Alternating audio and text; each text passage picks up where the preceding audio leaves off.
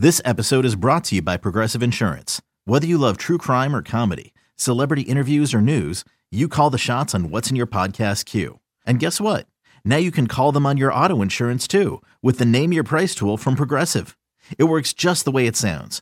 You tell Progressive how much you want to pay for car insurance, and they'll show you coverage options that fit your budget. Get your quote today at Progressive.com to join the over 28 million drivers who trust Progressive. Progressive Casualty Insurance Company and Affiliates. Price and coverage match limited by state law. Support for this podcast comes from Frito-Lay and the 2023 Snack Bracket Championship. The Frito-Lay Snacker Challenge is underway, and fans are voting on their favorite snacks to crown champion. We're talking about primetime matchups between the best 64 snacks in the land. Will Ruffles Ridges reign supreme? Can Doritos defend their dynasty? Or will Smart Food use their smarts for a surprise upset? Only you can decide. Get in on all the action for a chance to win up to $1,000 or a year's worth of snacks. Let your snacks be heard. Just go to Frito-LaySnackIt.SBNation.com to vote and enter for a chance to win. No purchase necessary. Sweepstakes ends April 3rd, 2023. Void where prohibited. Year's worth of snacks awarded in the form of 52 coupons, each good for one bag of chips. See official rules at Frito-LaySnackIt.SBNation.com.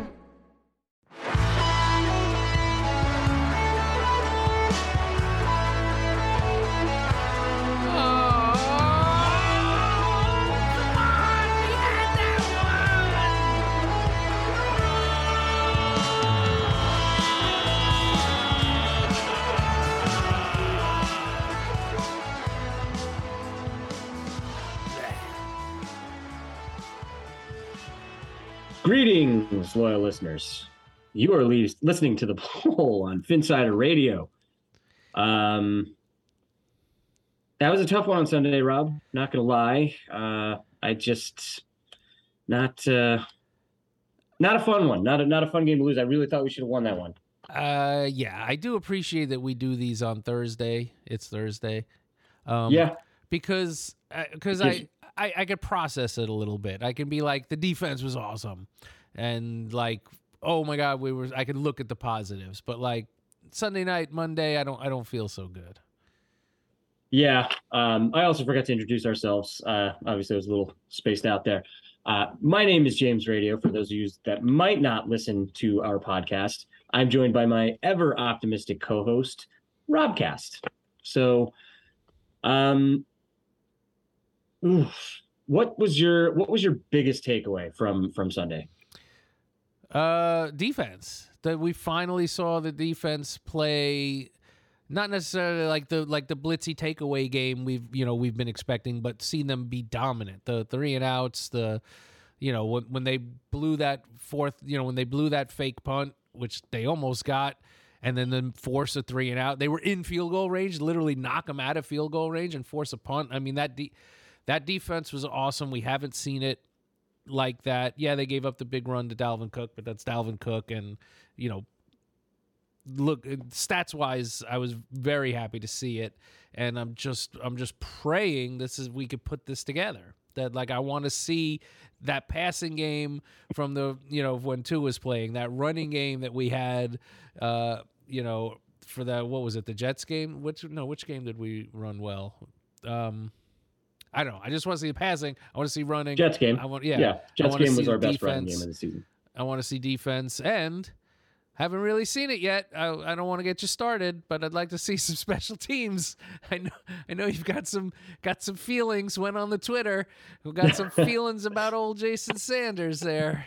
Let's talk a little bit more about Sunday before we we'll mention our social media and our email, which is something we don't normally do. We normally forget it because we get too wrapped into our discussions. But I will say I agree with you. I thought my big takeaway was the defense looked great. This was besides the Patriots game, I feel like this was their most complete performance. The Bills game was it was kind of like a bend don't break game. And they came up really big when they had to, but this was sustained, solid play from the defense. They were able to get pressure without needing to zero blitz often. They were able to get some pressure. 3 sacks, I believe, maybe 4. One of the things you didn't mention was Igbinoghene got in there and actually played very well. Yeah. This is the first time that we've seen him do that. Started out being Igbinoghene. Oh my God! Right. By the way, was actually, I mean, that was the right play though. He got burned and he held him. He maybe saved a touchdown. Like, by the way, were you able to listen to the game? I know you usually watch it in a bar. Oh yeah, we get the the sound on. Those guys. Who was it? It was the ex-player, wasn't it? I forgot who was calling the game. We have not had good announcers listening this year. To them try to say Igbinoghene. I'm like, props for giving it a go, but that's not how the name works. Yeah. And really, we've only learned how to say his name because we're so mad at him all the time. We learned it after the draft. We were like, that's right, because we were excited, thinking that it should be. Yeah, he's only 14 years old. How could he be bad? He was very young when we drafted him. I did remind a few people of that at the bar. I was like, he was the youngest guy in the NFL, I think the youngest guy ever drafted in the first round. It was something crazy. Drafted. So, but no, he played a nice game. Yep. You would like to see him try and intercept that ball instead of just knocking it down, but we'll take the lead. I think the receiver ended up hitting it out of his hand. Like the guy was over his shoulder. That would have been like pass interference if he was the receiver. Right. Maybe. Yeah. But good game from him, and we needed it because we're definitely hurting in the secondary, especially now with Needham going out for the season with the Achilles. That was brutal. We love Nick Needham, and hope he gets better soon. But that was tough to watch. Coming into the season, he was like, he was a very solid slot guy, and he played himself into like, wow, this is a solid number two. Like we are, obviously if Byron Jones comes back, then Needham could be in the slot. That makes us that much better. But he was like, the drop off there was like there wasn't much. He was playing great, and we like him. Yeah, and Kohu did not play on last week, so X got back. Didn't see him too much. He was in the end zone on the touchdown to Thielen. He just doesn't look like himself this year, but he's at least he didn't give up any huge plays on Sunday. But outside of that, I thought the defense was great. Wilkins played, phenomenally. Oh, amazing. I thought Phillips was getting, sustained pressure. He only had half a sack, but he was getting there. We weren't bringing a ton of blitzes or a lot of guys blitzing, but when we were blitzing, they were getting home and getting pressure. Did a great job stopping the run you mentioned, except for the one play, after the Waddle fumble. But really, really happy with the defense. Second big takeaway, and this has been kind of a theme now for the season, is that the special teams are they're becoming a liability. Not just Jason Sanders. We'll talk about him as well, but just in general, sloppy special teams play. We had a muffed punt. We didn't lose it, but that's a muffed punt. Bad missed field goal by Sanders again. Seems every week now. He's left points on the field for us.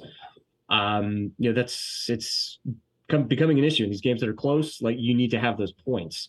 And then from an offensive perspective, I think the Vikings made a concerted effort to not let us run. I think that was their plan to come in on defense, and they kudos to them. They shut us down. But the passing game looked pretty good.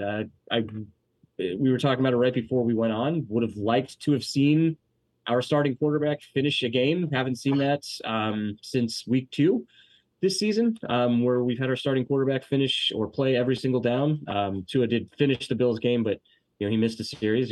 He was injured, and then every game since then, the starter has been knocked out. So hopefully that changes this week as we get Tua back. We'll talk about that later in the show when we preview the Pittsburgh game. But I thought, the way the offense came out, I thought Skylar Thompson looked very good. It seemed like there was a clear plan. They were mixing the run and the pass pretty well. And then you lose Thompson. He injures his thumb, and Teddy comes in. And I thought Teddy played great. But it's clear that McDaniel is scheming for, the play calling is, and the plan for the game on offense is based off who the quarterback is.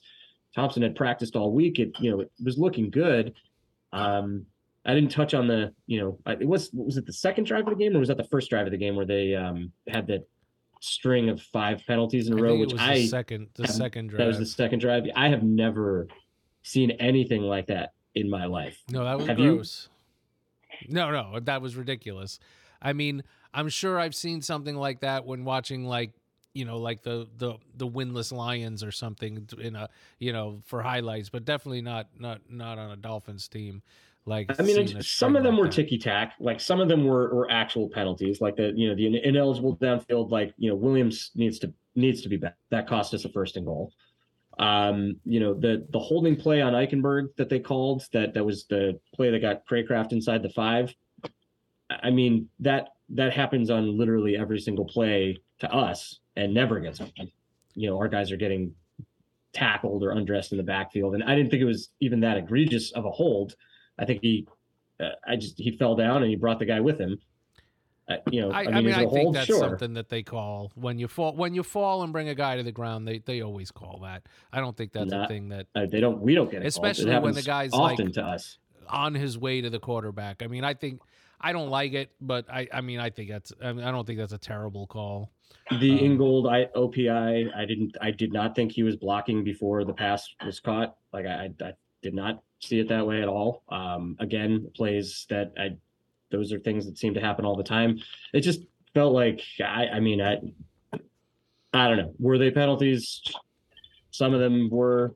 Some of them I've seen. At the end of the day, they were penalties. It's odd that they called 5 in a row. I've never, ever seen that. Yeah, no, that was terrible. And the fact that we kept digging out of it and until it was like, honestly, it felt like Madden when they're just like, really?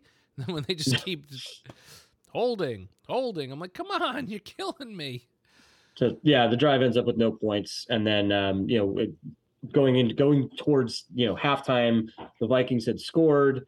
You know, we had a field goal, and then you know we had the ball with under 2 minutes, and just starting out to drive with Teddy. Teddy was quarterback now because Skylar was hurt. And I like, by the way, I liked the being aggressive there. Because, yeah. No. Yeah, go for it. Like, and it was a great. It was McDaniel's a great throw. He's been great at the whole 2 minute, like, doing it, you know, so time far management, this season. Yeah. So, I mean, ball hit Waddle.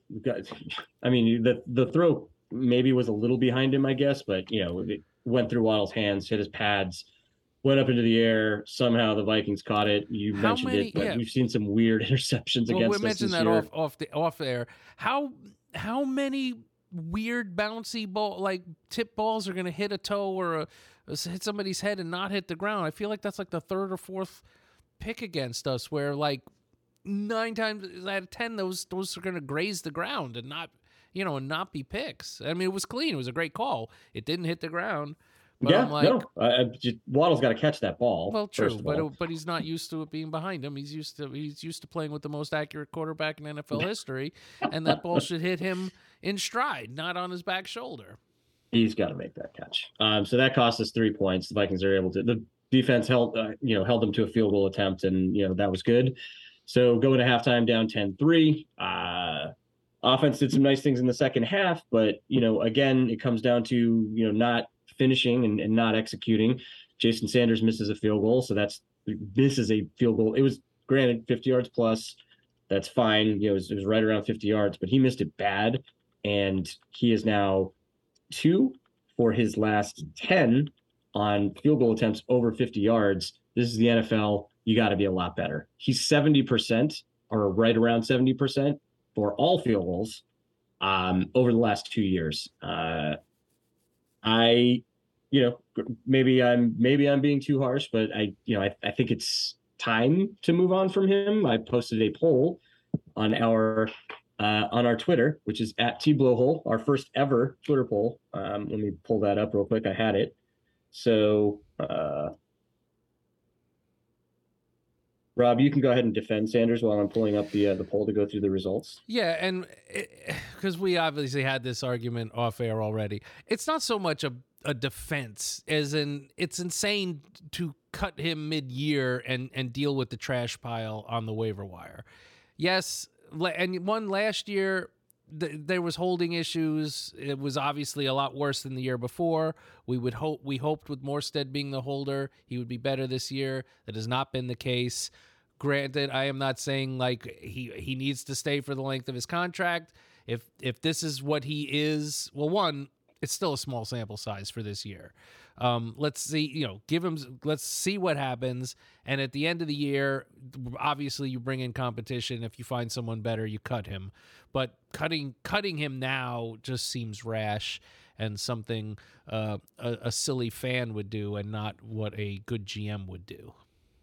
So, first ever blowhole Twitter poll.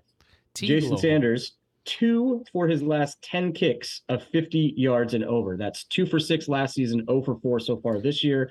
He's been just around 72% on all field goals the past two seasons combined. Do we cut Sanders? Do we keep Sanders? 69% of our voters said to cut him. 31% said to keep him. I know Rob is going to keep him. I stand corrected. What do you say to stand corrected? How? Well, Twitter said he should be cut. What was I thinking? I love all. There are guys voters you can get off the street that can make 70% of their field goals. Maybe. Like that's not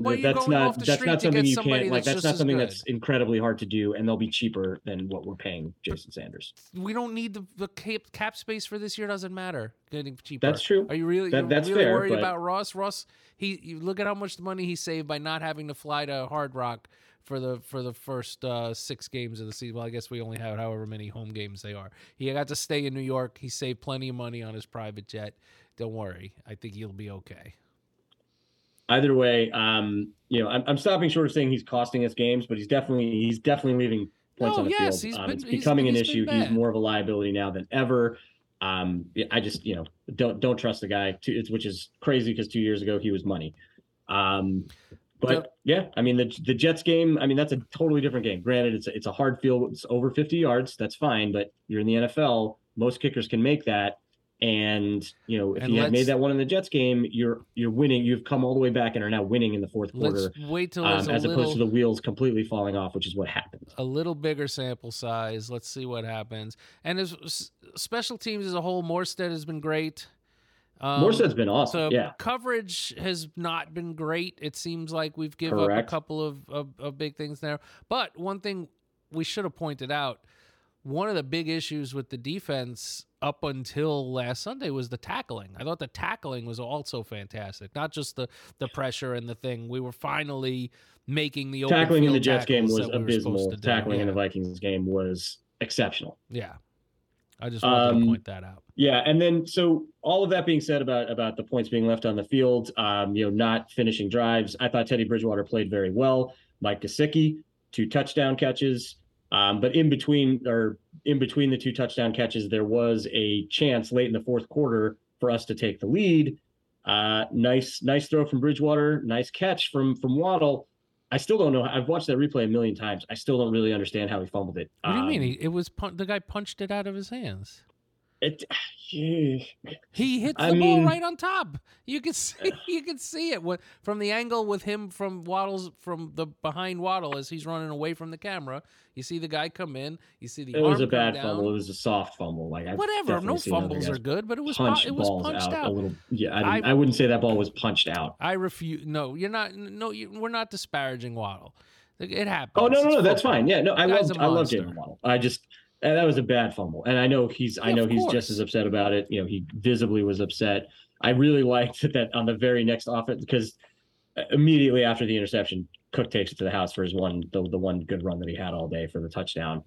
So at that point it's 24-10, late in the fourth quarter, we get the ball. We're pinned back after another penalty on the kick return.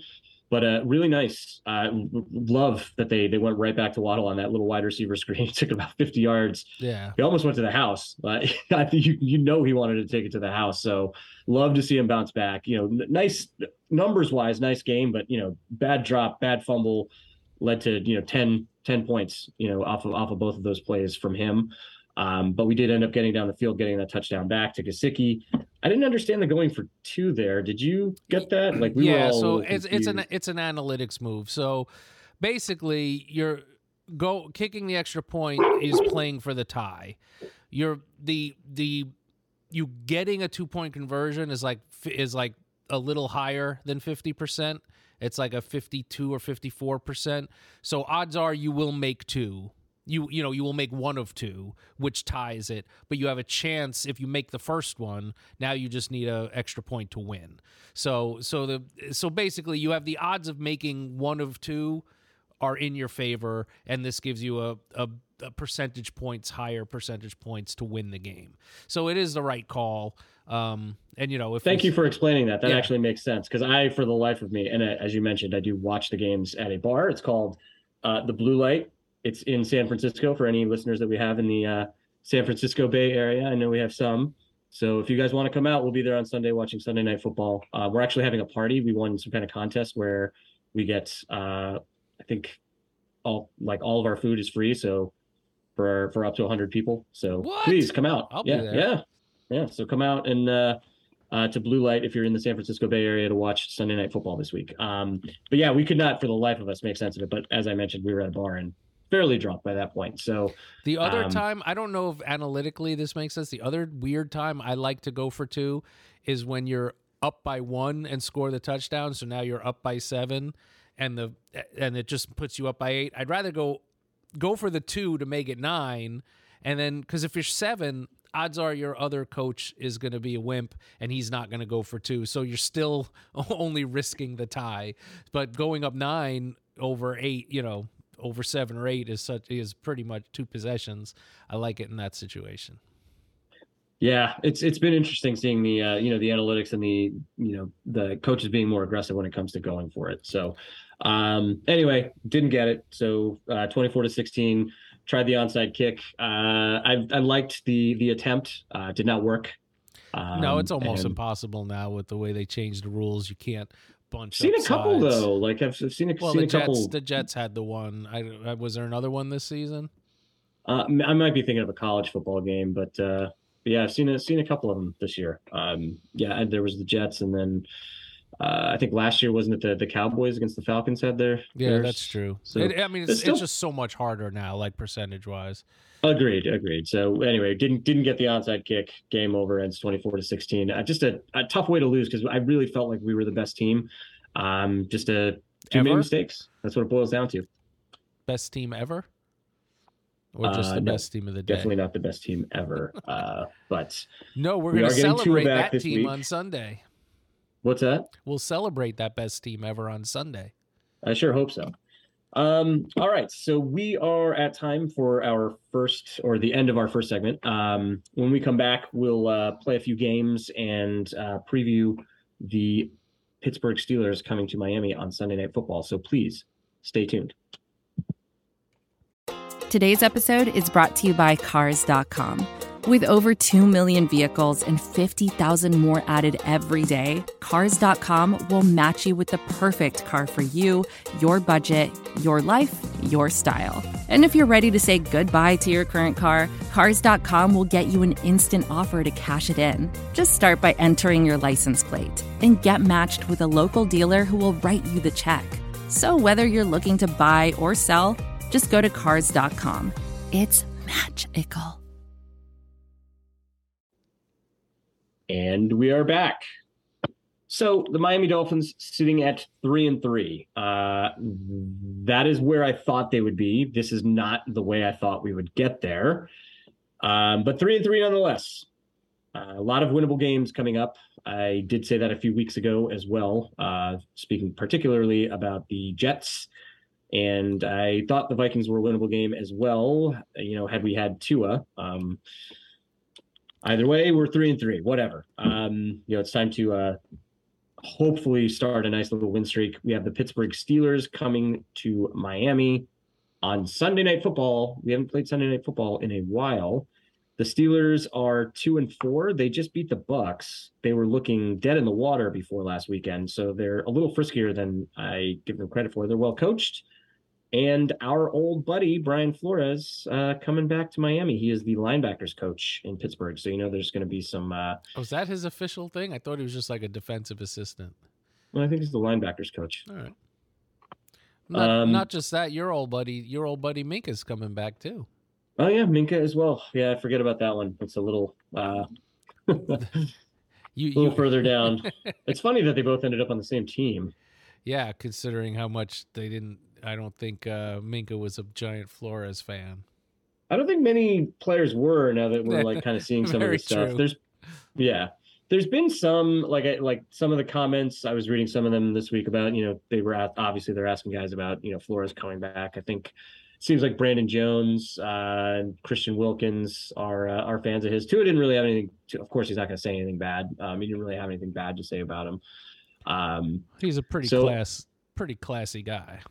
Yeah, he is. He's not so I basically see Sunday going one of two ways. Either the Steelers are completely fired up and, you know, going out there for Flores and play, you know, just with their hair on fire and have a great defensive showing. And it's a, you know, very tough and close game. Or I see Tua being fired up not only to be back, but also being fired up to show Flores what he can do with a real offensive coordinator. You know, McDaniel was interviewed for the offensive coordinator opening last year. So I wonder if that's, you know, another interesting little subplot. Flores chose not to hire him. So there's some underlying things going on here. I know they're all professionals, but it's some pretty interesting underlying storylines. To me, all those are true, but I don't think any of it's going to really play in, right? These guys want to win these games regardless. I think we're way better than them. I could see this being a blowout in our favor, but as you mentioned, Tomlin's a great coach. This team, other than they had the Bills destroying them, have actually played close in the rest of their games, in their losses, in their couple losses, and their couple wins outside of that. So it's a little scary because they're like a team that's kind of given us trouble in the past. But I don't think Najee Harris he's not having a great season. I think he's a fine talent, but without the offensive line, he's one of these passing game, barely 3 yards a carry kind of guy. Yeah. Looks like Pickett will be back. You know, I'll take this defense going against a rookie in his second start. That, you know, has he even played four quarters yet? Like, I'm all for that. I enjoy it. I like the idea of it. I do think Minka's going to make a big play. I don't know if it's going to be. I think Holland will have the better game because he's the better player. Yeah, so I said it. But Minka's just got the nose for the ball. Whether it's one of those. Even when Tua is balling out, he seems to have one of those, what was that throw a game? So if it's one of those, what was that, which nothing would be worse than Tua throwing it straight to Minka and him taking it to the house or even just intercepting it. Or it's going to be another one of those darn bouncing off seven people's feet and heads and not hitting the ground, and all of a sudden it's in Minka's hand. So I feel like he gets a pick, but I don't think it's going to be, I don't think it's going to help them enough. So Brian Francisco Flores, I did not know his middle name was Francisco, is an American football coach who is the senior defensive assistant and linebackers coach for the Pittsburgh Steelers. So we were both right, I agree with you. I think they're interesting underlying stories, but I think that the main thing here is it's the Pittsburgh Steelers versus the Miami Dolphins, and it's Mike Tomlin's team, and you know traditionally one of the better teams in the AFC. They've fallen on some hard times, still very well coached.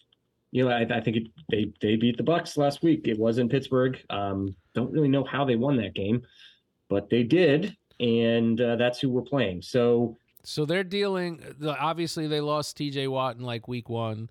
That's a huge blow to them because they have a rookie quarterback. They have a rookie quarterback. I don't think he's a particularly good rookie quarterback either. Well, yeah, not a good offensive line. He's no Skylar Thompson. But well, what I wanted to say, I thought it's because we were mentioning even the last week's game, the penalties and the special teams. To me, it was not having Terron Armstead was the difference in the game. I know the offense played well, but we couldn't run, and there were too many times where we needed that play to keep a drive going, and there was zero time, and the guy got sacked. So, yeah, we didn't really touch on that. We talked a lot about that in the Jets recap. That's huge this week because defensively, even though they're without TJ Watt, they still have. I think Cam Hayward's also on the injury report. He's one of the few guys not practicing, but Armstead got in a limited practice today, which is a great sign of him playing. That puts Little back on the right side, which he's more suited to play. Now, Tua knows how to play behind a terrible line, and I think his quick decisions and quick throws probably could have done better, but we expect him to be better than Teddy or Skylar. That's why he's the starter. So I just don't want to have to see him play behind a line like that anytime soon, especially coming back from a head injury. So Armstead playing is going to be huge. Let's get that, and that offensive line play against their defensive line is really the difference. If they're able to hold up and give him time and give us running lanes, this is a blowout. If not, they'll keep it close. And it'll come down to a Jason Sanders 54-yard field goal for the win. Wide left by 30 yards. I don't foresee that happening. I do foresee, the team being some sense of whole again, and, being very obviously fired up and excited for Tua being there. It just feels different this week. Like the practices, even hearing McDaniel talk, like it just seems like back to what it was during the 3-0. So I think we're gonna show up. I think we're gonna show up in a big way. I'm gonna say Dolphins 27, Steelers 13. Nice. I am of a fairly similar mind, but I say it's going to be Dolphins 23, Steelers 9. More of a defensive struggle. A little bit. I can see it happening. I hope so. It's definitely a game for the defense to come out and show what they're capable of. Kohu should be back. I know we mentioned we lost Needham. Howard should be playing. Igbinoghene is going to get another chance. Hopefully he shows up again and gives the kind of effort that he gave on Sunday. And we haven't really talked about it much this year. I know in the last few weeks in particularly, and I know you were just kind of talking about it, the offensive line in general.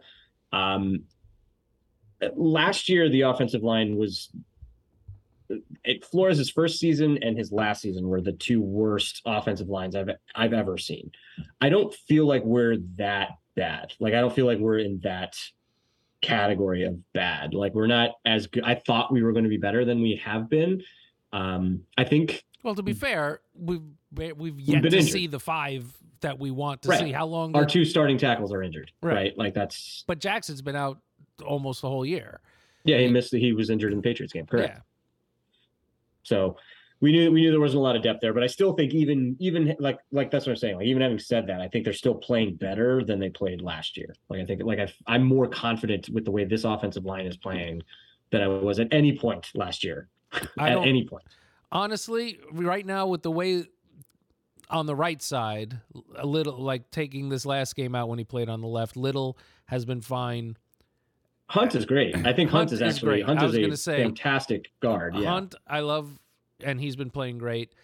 If Austin Jackson come back and give us more than what Little did at right tackle, awesome. And if he can't, then we stick with Little. And so that side's okay. Williams, I think, has been okay. He's been fine.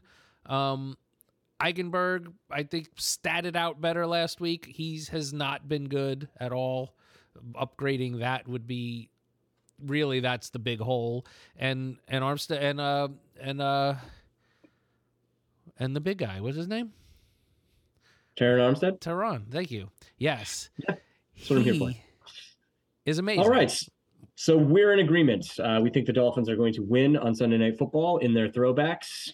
Looking forward to seeing it. I'm really excited. So for us out here on the West Coast, the Sunday night games start at 5:00, which is which is nice. That's right. I'm like, man, that's going to be late going out to a bar. I know it's not, it's not right down the road from the house. So you got to get out there for a little bit. But it's early. That's just an afternoon game. Nice. So why don't we take a stroll over onto the degenerate side of things and make some prop bets for Sunday night's game? All right. There's not as many options to pick from. I think there's none for Tua. Yeah. We didn't have a lot. Didn't have a lot to go for by the old gambling site. What happened last week, Rob? Last week we were both very good. Well, you were perfect. I was very good.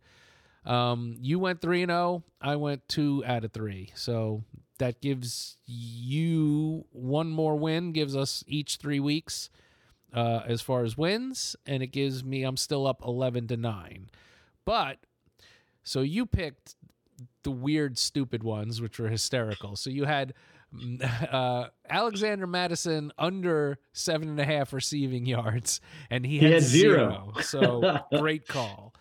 You also had under 29.5 receiving yards for Big Herb Smith, who, even though he had a touchdown, had just 7 yards.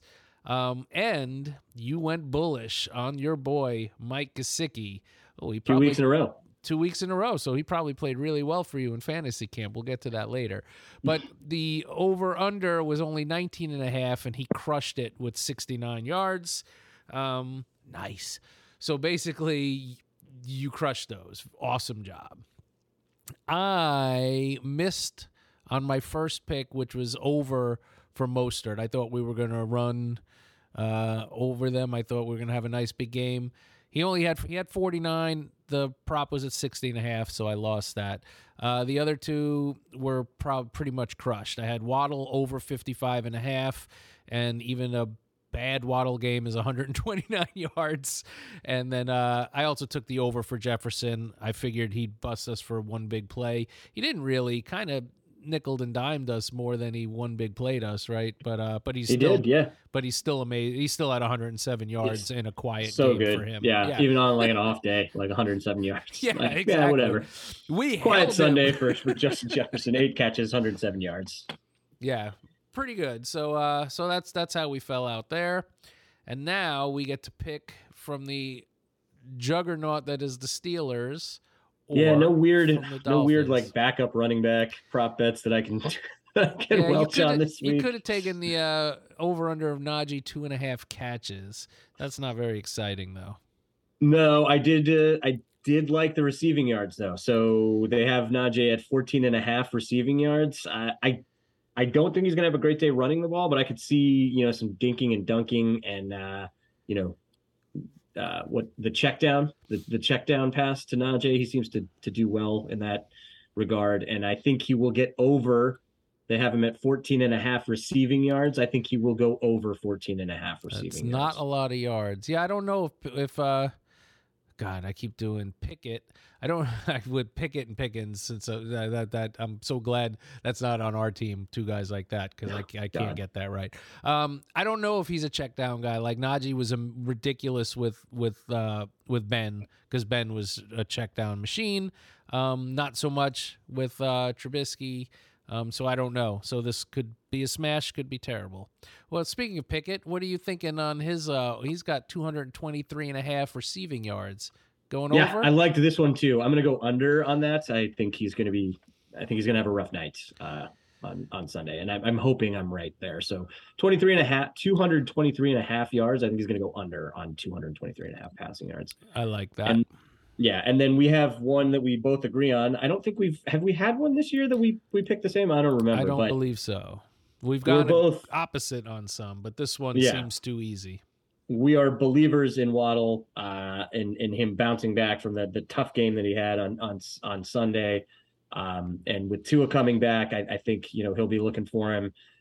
He's listed at 58.5 receiving yards. I'm taking the over. I know Rob feels the same way. We're both going over on the 58.5 receiving yards. That's one of mine as well. I'm pretty sure I think 5 out of 6 times Hill and Waddle have all gone over on the yard. I mean, how many? The 150 or 100 yard? Like they've always had huge weeks. So I took the Waddle over. I'm also taking the Hill over. He's 78.5. The guy's he's just a machine. They feed him. And he's so been so good. Much better than I knew he was great, but we said it last week. And then, even when just the way he fights for yards and the way he fights for, I love him. I love this guy. Yeah. You can tell the team loves him too. Like he's just a perfect fit for this team, which is great. Yep. And, I like sticking to big boy bets. So I'm taking the under on Najee Harris's rushing yards, 45.5. I don't see him getting it. Unless he could, he's not Dalvin Cook. He can't break through that one long one. So hopefully that sentence doesn't come back to bite me in the ass, but I'm going under. Sounds good. Love to see it. All right. So that'll do it for the degenerate side of things. It looks like our viewers can't see the screen, but it looks like for week 6, can you go back to that? Yeah. I didn't know what you were looking at. Yeah. You have me at 2-1? Shouldn't it be 3-2? Yeah, that makes a lot of sense. Because I got all three of mine last week, and you got two of yours, so it should be 3-2. Yeah, okay. I don't feel like just that. Just want to make sure we're keeping score properly here. Did I only get one right last week? Yeah, that makes sense. So the score is now 12-10. All right. So the other fun game we like, well, actually, there's two more fun games we like to play, but the next game that we're going to play is our weekly NFL Pick'em. Rob, what happened last week in Pick'em? Once again, you won two of the three games. We go head to head on three games, pick against the spread. I was sure that the Seahawks getting 2.5 points would be a smash win against the terrible Arizona Cardinals. They are terrible. I foolishly thought the Cardinals were going to show up. That was a win, the only win for me. Chiefs, I won on taking the Chiefs on that squeaker of a game, and then I guess I lost, whatever it is. It was 2.5 points. They lost by 4. They were getting 2.5. You picked the Bills because they're your favorite team. And I hate the Bills. What? No, you picked them. It makes them your favorite. Right, and then they're very good though. What terrible team did the Jags even play? Was it the Colts? The Indianapolis Colts Indy. So the Colts can beat the Jags in Indianapolis, but they can never beat them in Jacksonville. Apparently. So I won on both of those this year. So yeah, I won that. Very weird. So yeah, +2. They were getting 2 and they lost by a ton. It was not a ton. I think they lost by 7. Did they end up? Oh, they ended up making it close. They were down big though, weren't they? Who knows? I don't know. I wasn't watching. All right. Yeah. So speaking of Jags. There is a line that makes no sense this week. It makes absolutely no sense. So the New York Football Giants are 5-1. They've beaten the Packers and the Ravens in consecutive weeks now. Yep. They're going to Jacksonville and they're getting 3 points. Yes. And there's nobody I know that can make sense of. I can't make sense of this. Which is why I'm taking the Jags. And when sometimes Vegas knows something we don't, I'm just going with the Vegas knows something we don't here. If I would think this is totally the Giants, but again, nobody believes in this Giants teams. Everybody enjoys the story. We see it's Saquon Barkley and smoke and mirrors. So. But the Jags are a weird team, so whatever. I'm taking the Jags -3. It's just one of those that makes no sense to me, so I'm going on the side. Yeah, I will take the 5-1 team going into Jacksonville. I will getting points. I will take that team. Yeah. You can have. All right, the Atlanta Falcons. They've been a really strange team. They're going into Cincinnati and getting 6.5 points. They've been frisky this year. I like the Bengals though, so I'm going to take the Bengals winning by more than a touchdown at home. The Falcons are so stupid. They're like, hey, we're going to run. Do you see Mariota threw a pick? They ran 14 consecutive times after that in that game. And they still crushed the 49ers. The 49ers. Like, yeah, their 49ers are a good football team. Yeah. They beat them handily. Falcons are first place in that division, aren't they? No, the Bucs would be in first place. Oh, are they? Yeah, because I think the Falcons are 3-3, and the Bucs. Yeah, I guess the Bucs are 3-3 too, but the Bucs did beat them head to head, so the Bucs would be first place.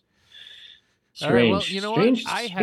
I have picked 2 terrible teams. Is there a third terrible team I can pick? You know who's a really bad team, Rob? Tell me. The Houston Texans. Well, who are they playing? They're getting 6.5 points going to Vegas. Vegas is terrible. Right? They're 1-4. You should definitely take the Texans and 6.5 points. Done. I am. They're feisty. I like this Texans team. I don't know why. Davis Mills. I was a believer in Davis Mills because the team sometimes wins games they can't. He's terrible. I've actually watched him play now and I'm like, oh, Correct. He is not good. I liked pretending that he was better than Mac Jones, but now I got Bailey Zappi to be better than Mac Jones, so that's funny and enough in itself.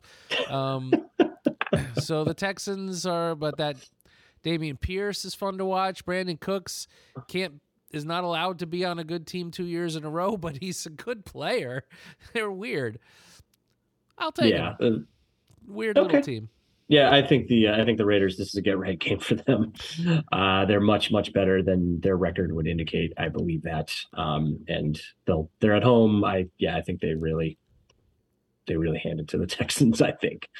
All right. Well, we are just about at time for our second segment. So when we come back, we play our favorite game, which is called Fantasy Camp. So please stay tuned. And we are back. Hit it, Rob. Miami Dolphins. Fantasy Camp. So, for any new listeners we have, Fantasy Camp is a game Rob and I like to play every week where we draft a fantasy football team comprised entirely of Miami Dolphins skill players.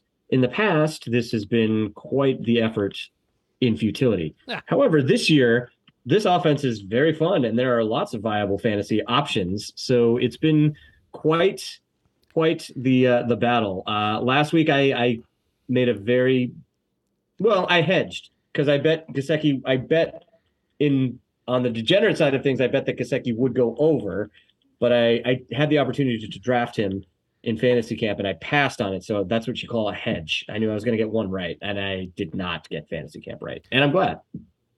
That was, it's just funny for the newer listeners. I don't like taking Gesicki because he's so hit or miss, and you are a bigger fan last year. I named your team after Gesicki.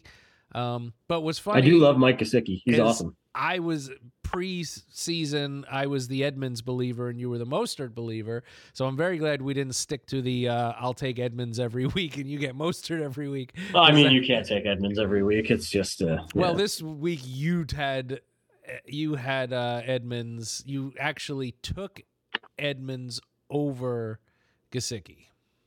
No, I took Gaskin, who didn't even dress. You took Edmonds. Right. Yeah. You're sorry. I was looking at this week, not last week. Okay.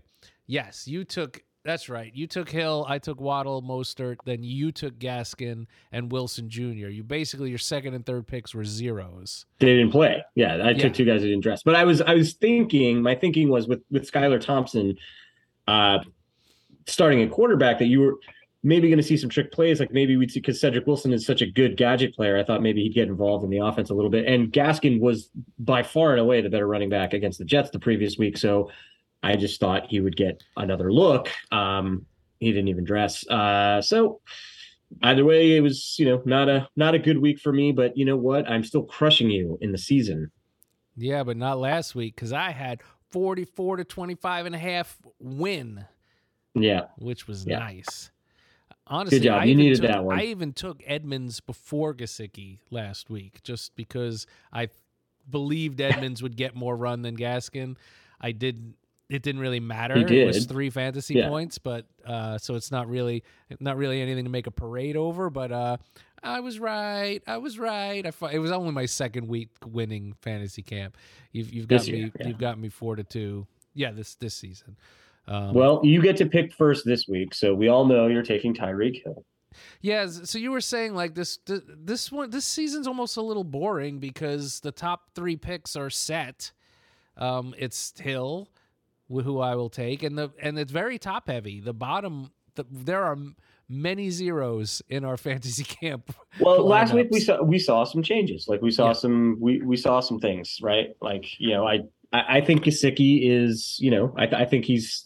I would contemplate taking him at the Mostert pick. Like I would contemplate it at this point. Then you know what? I will take Hill, and you can take Waddle and Gesicki. Go ahead and do it. I'm going to take Waddle and Mostert. There you go. That's what I thought. Yeah, but I would highly consider taking Gesicki. I don't think Gesicki's a bad pick at all now. No. Okay, so you took Waddle and Mostert. Now Gesicki is correct. Not a bad pick. In your position, he would have been a bad pick. If you gave me Waddle or Mostert, that would have been dumb.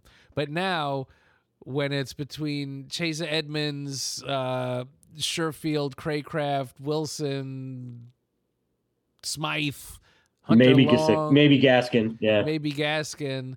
Now Gesicki is a right pick. So I will obviously take him 2 weeks in a row. He actually scored 2 weeks in a row. That's odd. That's like he didn't score in the Jets game. He just had a good game. All right, so I will take him. He didn't have a great game in the Jets game. He just caught a pass that was 30 yards. Yeah. That's ridiculous. I considered that a good game for him. All right, you know what? Who knows? I'm going to take Sherfield. He seems like he's been getting. He gets more run than anybody else in that third. As the third wide receiver. Yeah, so I'll take him. Okay. All right, Gesicki, Sherfield. Well, you left Edmonds on the table, so I'll go ahead and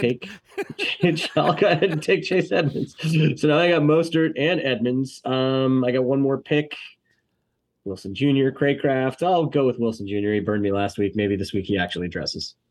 Man, and this is you believe in Wilson like I believe in Wilson. I don't. I hate him. I've been very much when they signed him. I didn't understand it. Getting rid of Parker and keeping him didn't make any sense to me. That makes much sense. By the way, you know who has Parker is leading the league in the smallest amount of separation yards.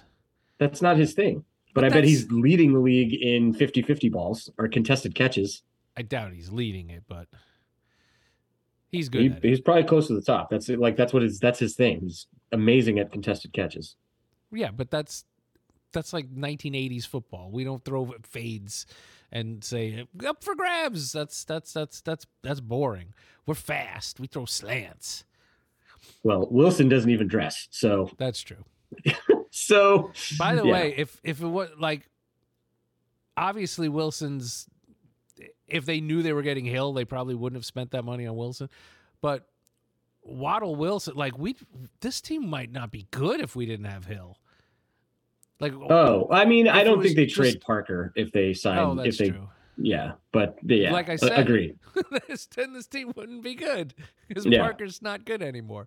All right, agree. Or maybe they would have used the draft pick that they traded for Hill for a wide receiver. Yeah, that's true. Yeah. Anyway, good point. So give me Wilson. So you got two picks. You got a defensive player and one more offensive player. Yeah. So I will take the River, and then I will take Holland because I just said he's going to have a better game than Minka.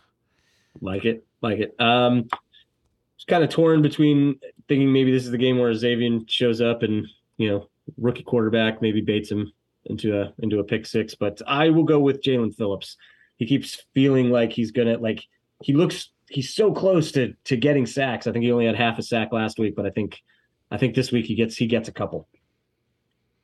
All right, I'm all for that. I'll give him two right now. I'll put it right into the score sheet. So before we get into nonsense, I do kind of want to talk a little bit more. We've been talking about Gesicki, so I did want to kind of mention that his name has been coming up in. Potential trade talks. I thought the game that he played last week is, the type of player that he is. I actually watched some of some plays on Reddit, like the All 32 footage of him, in blocking schemes. He actually was engaged and involved in blocking a lot more. And he seems like he's starting to play the actual tight end position a little better. I think there's a fit for him in this offense. I think we saw what that could look like last week. I think he fits. I really hope they find a way to keep him because he's a dimension, he adds a dimension that this team doesn't have. He is a guy that can win 50-50 balls. He's large. I don't think there's any chance they trade him. Right. Unless, nobody's going to go and break the bank for a guy on the franchise tag where so to tag him again is costs you even more and then you have to sign him. Also, he is getting better at blocking. I don't think he's the perfect fit for this offense, but right now we don't need him to be. Right now he's the third wide receiver for this team. So you can actually line him up as wide receiver and use the Smites and the Carters and the Longs as you're blocking people, because we need those bodies right now. Like you said, Wilson Jr. has not been dressing, has been a disappointment. Then you're dealing, and then as a comma must not be coming along as fast as we hope. I thought he'd be getting some run. He's not getting any run. So you're dealing with Sherfield, who's tiny, and River Cracraft, who, you know, fan favorite, but he's River Cracraft. So we need him. So I don't see them giving him up for just that reason. Now, for them to sign him at end of the season, I think he'd have to really fit in this. So I don't think we re-sign him. I think we take the comp picks and let him go and find the blocking tight end, receiving tight end next year. Unless he just keeps catching 2 touchdowns a game and he ends up, then it becomes an obvious fit. But I don't think we re-sign him, but I don't think we trade him. Well, yeah, if he keeps scoring 2 touchdowns a game, by the end of the season, his gritty is going to be amazing. God, I mean, I get it. The first one was terrible. The second one was too long. I get it. The second one was much better than the first. No, the second one was better, but it was too long. He did it. Yeah, it was too long, but still. Like 20. I think he's still doing it. But now let's put it to bed. Now let's do something else. I'm good. I'm good. I hope he keeps doing the gritty. I just hope he keeps scoring. Honestly, that's pretty much. Yeah, I'm fine with that. All right. So you're still refusing to watch House of the Dragon, I'm sure. That is true. Did you finish Rings of Power? Nope. Haven't watched one since last week either. So that was okay. I finished that. I read Guardian had a nice article about it today. The Rings of Power. They were like, now that it's over, we can finally say how bad it sucks. For being the most expensive show ever made, like, it's definitely as much as I lacking. Love the nerdy stuff. I'm not a huge Lord of the Rings like movie lover and the stuff. I'm not a huge I mean, like the books are good. Like I thought the Lord of the Rings movies were good. I didn't watch the Hobbit ones. They're I thought they were good, not great. The show was good. I mean, I enjoyed watching it. But it was miles beneath where House of the Dragon is in terms of quality, acting, writing. So. Now I know did you watch She-Hulk at all? Because I finished it. The last two episodes were fantastic. I really liked the last episode. I thought it was funny. But the last one with when Daredevil shows up, I don't think that's a spoiler. That was good. I think calling it fantastic is a little. I think it's a little too high. I said the last two. I didn't say the whole season was fantastic. The season was good. I don't think any part of it was fantastic. I think it was good. It was funny. I enjoyed it. Now I'm thinking about it totally different show than Rings of Power, but that's just trying to think of like which one I enjoyed more. No, one's a comedy. One's a 30-minute comedy. The other one's a 6-hour slog fest with Sure, but fantasy. Like if you can you can still say like I enjoyed watching one more than the other. Like I actually feel like I enjoyed watching She-Hulk more than. Oh, well, I did too because I finished She-Hulk and I didn't finish Rings of Power. There you go. All right, let's go Dolphins Sunday Night Football.